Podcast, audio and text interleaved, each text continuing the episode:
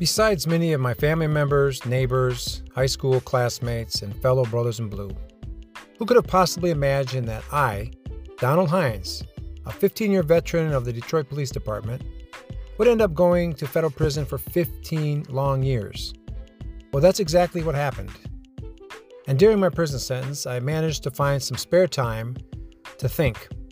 And I concluded that some of my past behavior did not necessarily reflect what a parent, spouse, sibling, child, or even coworker would be proud of. So now I can only hope that my past shortcomings will become informative entertainment for anyone who steps behind the scenes to take a true glimpse into the life of a weird boy who grew up, sort of, to become a cop to convict. P.S. To my future wife and employers, I'm a changed man now. Please keep that in mind.